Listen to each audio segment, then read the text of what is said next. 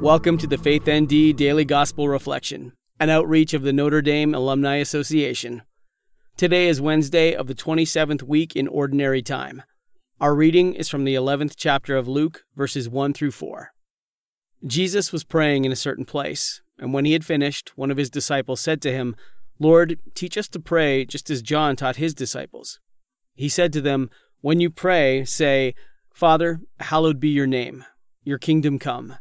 Give each of us our daily bread, and forgive us our sins. For we ourselves forgive everyone in debt to us, and do not subject us to the final test. Today's reflection is written by Samuel Carlson from the class of 2013. The Our Father prayer, abbreviated here by Luke, is the central prayer of the church for good reason.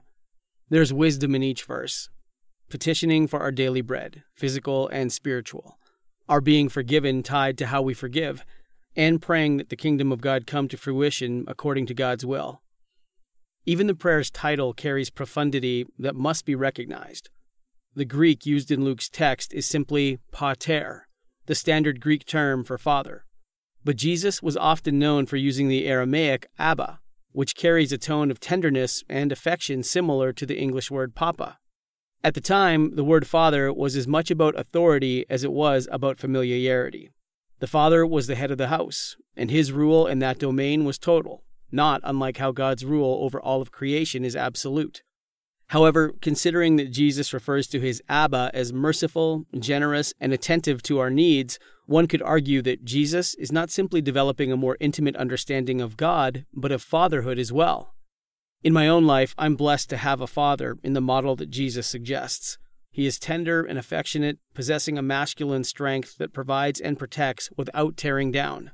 My sister and I often laughed at how he might one moment weep at an episode of Oprah, while the next accidentally break a kitchen utensil unaware of his strength. His image of fatherhood has helped me understand God's ultimate fatherhood. If you have not been blessed with a positive fatherly role model, it may come as solace to know that the church also teaches that God is beyond all human relationships, transcending fatherhood and motherhood. Jesus' point in calling God Father is not to insist on a masculine form, but to recognize God's tender, strong, and unconditional love for each of us, that we can trust and rely on that intimate bond no matter what comes our way. Today's prayer is written by Reverend Herbert Yost, CSC. Father, we are grateful that you have chosen to have an intimate relationship with each of us, one that is nurtured by the words of Jesus and the power of the Holy Spirit. You seek us out and ask us to be your presence in the world. You also give us the key to your heart, the words to be spoken in our time of prayer. For this, we thank you and praise you. Amen. Thanks for listening to today's reflection. We invite you to subscribe and share our content with others.